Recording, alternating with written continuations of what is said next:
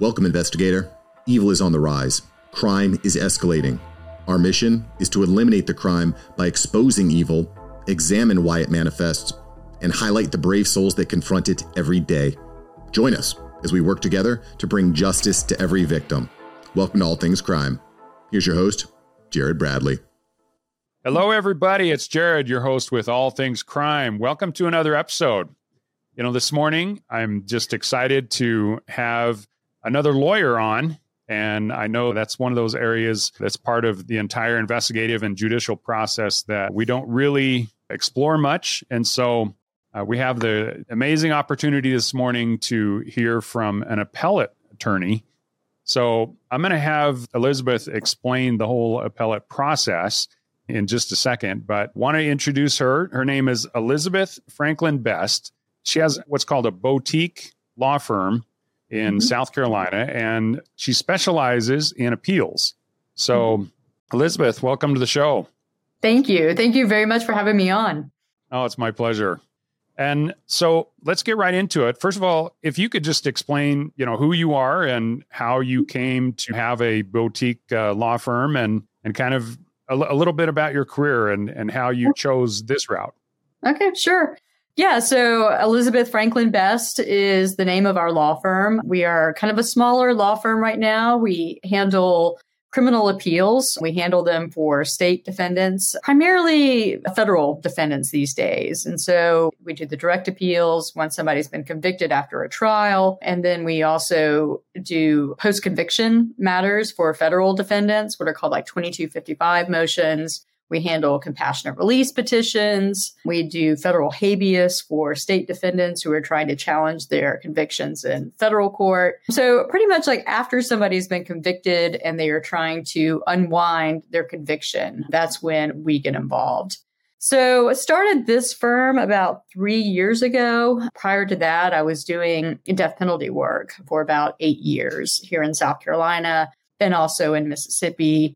And really sort of learned a lot about, you know, kind of complicated, complex litigation. You know, death penalty cases are often incredibly complicated.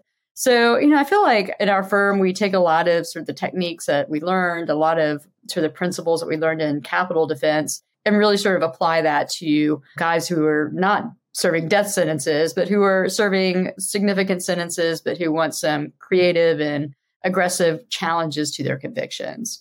So that's pretty much what we do. We're in the Southeast. We're expanding our reach. We have done a really good job of kind of partnering up with local counsel in other parts of the country to really try to expand our reach and, and to help guys sort of throughout the country. So that's what we're doing now. I mean, I started off as a public defender, kind of quickly went into appellate law, and that's what I focused on for about the last sixteen years. So that's just kind of, you know, my little place. There's some people who are really great trial dogs. That's not me. You know, I'm, I'm one of the lawyers who just kind of does my best work when I've got like a nice little panel of judges in front of me. You know, I've got my computer, I can write, and that's just my little corner of the criminal justice space. So I saw on your blog or, or your website that mm-hmm. you can do appeals in pretty much any appellate court, right? Yeah. I mean, that's what's kind of nice about the federal system is that, you know, once you're licensed in, you know, sort of the top court in your home jurisdiction, it's really not very difficult to get admitted into other like circuit courts of appeal. You know, to to represent somebody at the district court level, we usually have to enter what's called, you know, pro hac vice, where we get like local counsel to assist us. But, you know, criminal defense attorneys are kind of like a I mean, we're sort of like a tribe, right? And so it's not very difficult to find other lawyers throughout the country who are willing to help you help a client. And so we've just had a lot of success with that. And it's been not nearly as challenging as I kind of thought it would be when I started thinking about expanding our reach. Oh, interesting. So I, I think it'd be really interesting for the audience to kind of get your explanation of exactly how the court process works, and especially once it gets into the actual appeals process. So let's take, I, I, and you said you were a capital defense attorney, correct? Did you ever work on the uh, prosecution side? Never. No, I've I've always been a criminal defense lawyer. I mean, even from the time I was in law school, my first externship was at the Wyoming Public Defender's Office, and I've just never really looked back. I've just okay. always been really comfortable on, on this side of it, frankly. So any particular reason why that would be more appealing to you? No, I don't really know. I mean, it's something I kind of ask myself because, you know, I, and I'm, all I can really say is that from the time that I first started doing criminal defense, it just kind of fit like a glove. You know, I just found myself kind of on to helping people who didn't have much of a voice. You know, I think when I was young, I always kind of instinctively really disliked bullies. And so it's always been kind of easy for me to kind of get in a courtroom and bow up on, you know, on behalf of somebody else and, you know, challenge the government. You know, I've got kind of a pretty big sort of libertarian streak in me. And that idea of just kind of challenging, you know, the more powerful entity, the government, has always been something that's been kind of attractive to me. So, you know, it's challenging. I mean, I think it's challenging being a prosecutor too. I think that being a criminal defense attorney, I'm sort of fortunate in the sense that, you know, I never feel like I'm on the wrong side of a case. You know, I feel like I'm never wrong so long as I'm kind of fighting for somebody to have a voice in the system. Whereas prosecutors, you know, I think have to spend a lot more time like wondering if they've got the right person, if they've investigated the case as well as they should have. You know, I, I can see it being a prosecutor perhaps as maybe being a little more stressful in some respects when it comes to those sorts of things. But I mean, so long as I can just sort of do the best that I can and give a client my best advocacy, you know, I sleep very well at night. Okay. So I had an attorney from the San Diego area who worked on the defense side. And I, I thought it was so interesting the way he described how he views his responsibilities as a defense attorney. And he was basically saying, you know, my job isn't necessarily to get my client off. My job is to make sure that the prosecutor and the judge are both doing their jobs. And if yeah. they're doing their jobs correctly and there's enough mm-hmm. evidence to support it, then naturally my client will be found guilty. And that's, you know, he said, my my job is to make sure that they're doing their job. I think that's, that's exactly right. I mean, that's just a great way of putting it because I agree with that completely.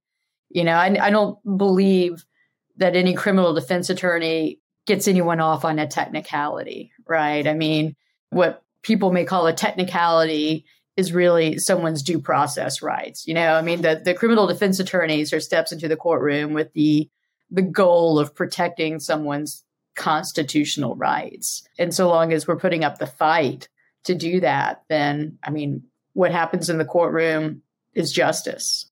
Um, and sure, I mean, they're, you know, the guilty people are going to get convicted, but our job is to make sure that even guilty people receive the best that our process has to offer them, the best that the system can provide. And it just, you know, it keeps the system strong when you make, you know, robust challenges to it. Yeah, I think the whole process of our judicial system is, I, I don't know, I, I mean, there's parts of it certainly that are unique, but I think the entire, the, the way that it's all set up, and again, we we still need to explore how the, you know, the whole appeals process works, but I think just the way that it's set up in order to protect the individual citizen is so important and it's so unique that your right to a robust defense, especially in light of, it's usually the the government, which oftentimes has unlimited resources to throw at a case, and as an individual citizen, most of us don't. So how is it that, you know, we can actually defend ourselves against such a, a, a massive entity? Well, the way you do that is, number one, the prosecution has to prove things beyond a reasonable doubt. Whereas mm-hmm. on the defense, you're automatically assumed innocent until proven guilty. So from the lawyer side of it, explain to me how you view those particular things. I mean, you're right. So the government often has unlimited resources that they can bring to bear in any particular case. And I mean, that's true of the state system also, but I mean, especially in the federal system, I mean, it's just enormous things that they can kind of bring to bear against a particular defendant. And to be a criminal defense attorney in that space really, I think, requires a certain amount of kind of aggressiveness and also creativity. Sometimes, you know, the best trial lawyers are always like a little scrappy. you know, the ones who are just going to like walk in and are willing to kind of pick a fight. But the creativity is one way that I think that criminal defendants, criminal defense lawyers can help to kind of level the field. And, you know, I'm a member of several organizations, but one of them is National Association of Criminal Defense Lawyers. And so, you know, we have meetings, you know, throughout the year, and it's always a really great opportunity to meet with other interesting criminal defense attorneys throughout the country who, who are really good at things. I mean, there's, there's a lot of brainstorming that kind of goes on among, you know, again, kind of members of the tribe, the criminal defense tribe, as ways of kind of challenging particular aspects of, of what's going on. Like, for example, you know, just recently, the United States Supreme Court issued its opinion in New York State Pistol and Rifle Association versus Bruen. And so this is a case that really has kind of changed the way government regulations of firearms are to be analyzed in, in the court system. Well, now there's, you know, there's like a, a group of defense attorneys who are kind of working together to create some challenges to some of these convictions and some of these prosecutions based on firearm ownership. And it's kind of interesting just to sort of watch it happen in real time. I mean, you know, the opinion came out in June, and by July, there's like this core of lawyers who are focused on this issue and who are providing information and ideas to one another as we're beginning to raise those challenges throughout the country. You know, and at some point, the United States Supreme Court is going to have to respond to some of these challenges that are now making their way in through the court system. So, you know, that's the kind of, you know, out of the box sort of thinking as a way of, you know, kind of promoting the interests of our clients. So that's, again, kind of another way that we try to advocate on behalf of our clients, even though the government has extraordinary amounts of resources. So that's kind of my answer to that. I mean, you wanted to know a little bit about kind of how the appellate process works. And, you know, I think yeah. that's a really great question, because I will tell you, I have this conversation with clients all the time. And everyone sort of grew up watching Law and Order, a lot of kind of crime television. And so people have a very good idea about what a trial is. And, you know, they know what Miranda warnings are. They know a lot of this sort of front end, I think of it as front end kind of criminal defense work. But then when somebody's convicted, it's a little surprising. I mean, people just are like, you know, now what? Now what do I do? And there's actually this whole sort of universe of possible legal remedies that people can take advantage of at that point, but people have to be knowledgeable about it. So when somebody's convicted after a trial, the first thing they get to do is a direct appeal. And you have every state provides for that. Okay. And it's just an opportunity to kind of correct an error. Sometimes you call it like error correction kind of process. And this is when you get to file a direct appeal, where you can make claims about legal errors, you know, problems with what the court did, for example, and legal errors. And typically it just needs to be sort of apparent on the face of the transcript. So that's your first remedy. And everyone gets that as a matter of right. Now, after you lose that, things kind of change a little bit. You then have, for most states, what's called like post-conviction relief. Sometimes it's called like state habeas. And it's an opportunity to do what's called like a collateral challenge to your conviction. And so, you're... Sorry to interrupt, Elizabeth, but habeas? Explain what habeas means. So state habeas and federal habeas, those are two different things. This is getting kind of like in the weeds, kind of wonkiness. But habeas is a way of challenging the government's kind of like physical possession of your body. You know, I mean, that that's where the writ of habeas corpus comes from. It's like, you know, show the body. But it's a challenge. It's a challenge to your conviction. In a state habeas or a federal or a post-conviction action, typically what it will do is it'll allow you to bring in kind of new evidence in your case. So let's just say that your lawyer, your trial lawyer, failed to call your alibi witnesses. So in a state habeas proceeding, you might be able to bring that person to come and testify, and you're going to ask the court to grant you a new trial based on it. If you lose that, then you have the opportunity to, you know, appeal that to the court. So you have kind of this second round of appeals. If you're a state inmate and you lose that, then you have a right, the ability to go into federal habeas. And so that's a little bit different than a state habeas, but federal habeas, you're essentially asking the federal court to take a look at what the state court has done with your case It is a really high burden. You have to show that essentially there's been a complete breakdown and kind of like the whole adversarial process. I mean, right now, especially with the Supreme Court that we have right now, highly deferential to state court convictions. They are not going to overturn state court convictions unless there has just been some, I mean, I don't even know what the standard would be anymore, but it is exceedingly hard to win in federal habeas these days. If you're a federal inmate, you have the opportunity to do what are called like twenty-two fifty-five motions, where you, again, can make allegations of ineffective assistance of trial counsel, ineffective assistance of appellate counsel, prosecutorial misconduct, Brady claims, anything that's not really apparent from like the actual transcript, anything that you need a new evidence to bring to bear on that. And then, of course, tough to make the, the showing. I mean, it can be really difficult to reverse convictions at this point. I mean, for sure. But it's also yeah, an area where I think there's, I'm sorry. As as you're talking, I yeah, sorry. I'm as you're talking, I'm just kind of like, well, you know, how how bad would a defense team have to screw up in order to get an overturn based on that? I mean, so, yeah, I mean, it's not easy, right? I mean, the the further out from a conviction, the more the state has an interest in like the finality of that conviction. So, I mean, your best chances of reversing your conviction are going to be at the direct appeal stage. If you're in post-conviction or in federal habeas, the interest in finality is much higher, and courts are much more, you know, exacting and in, into the standards that they apply in obtaining relief. Is that is that mostly because of the seriousness of the cases? I mean, most of the time, if you're actually charged with federal felonies, for example, then those are, at least in my mind, those are typically going to be a little more harsh and a little more like the crime itself has to be worse if you're going to get charged with federal charges versus yeah. state charges. So does that come into play? I mean, sometimes. Somewhat. I mean, so I, I agree. I mean, oftentimes we think of federal charges as being more serious than state charges. But at the same time, when you see murder cases, those are typically state cases, you know? So, I mean, it's federal interest.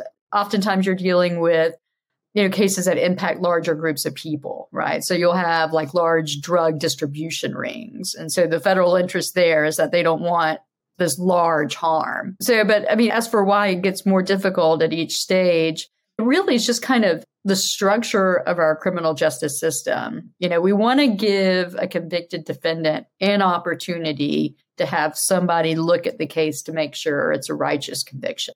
So that's kind of what the direct appeal is historically, right? I mean, it's this one shot where you make your best case to show that there was a very significant legal error in your case.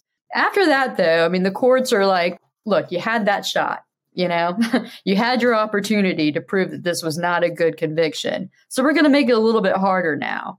Like you can show us that there's like an error in your case, but you're also going to have to show that you were significantly impacted by that and that your trial did not function as it was supposed to. So it's it's a higher burden, even when you get to that post-conviction or that state habeas stage. And then by the time you're in federal habeas, so the way that kind of all came about was when Timothy McVeigh blew up the federal building and killed a bunch of people in Oklahoma City. So after that, Congress passed what's called the Anti-Terrorism Effective Death Penalty Act, so AEDPA. And AEDPA really kind of changed the landscape of federal habeas. I mean, it used to be that an inmate could file a federal habeas petition and it could just be heard at any particular point. After AEDPA was passed, it is given inmates one year from the time that a conviction becomes final in order to even ask the federal courts to get involved in that case. And one year means one year. I mean, you miss that deadline by a single day and you are out of court. It is, you know, but you better pay attention to that statute of limitations. But not only that, it also brought into play a particular provision called twenty-two fifty-four. Which means that in order for a court to reverse a conviction, it has to find not only that the state court adjudication in your case was wrong, but that it was unreasonable. And so all the time you'll see, oh, you know, the, the court kind of got the case law wrong and this isn't accurate and sure, there's a legal problem here. But the federal courts are like, wrong isn't enough. It's not enough. It has to have been unreasonable. And that is a really high standard. And, you know, when you read kind of the case law about this, I mean, what the courts are saying is that, look, I mean, we're going to leave criminal convictions, state convictions to the state courts. And the federal government is not in the business of getting into state court adjudications. And we're not going to, unless we think there is just this huge malfunction in what's happened below. And in that case, we might, you know, so yeah. So that's kind of the, the playing field that you're in after somebody's been convicted. I mean, I can understand why there aren't any television shows about, you know, sexy appellate lawyers, because I mean, it's just really kind of wonky stuff, not really nearly as fascinating as trial drama. Thanks for joining us. Your attention today brings us one step closer to exposing and eliminating the evil that brings crime to our communities. Hit subscribe and share this episode. Together, we will bring justice to every victim.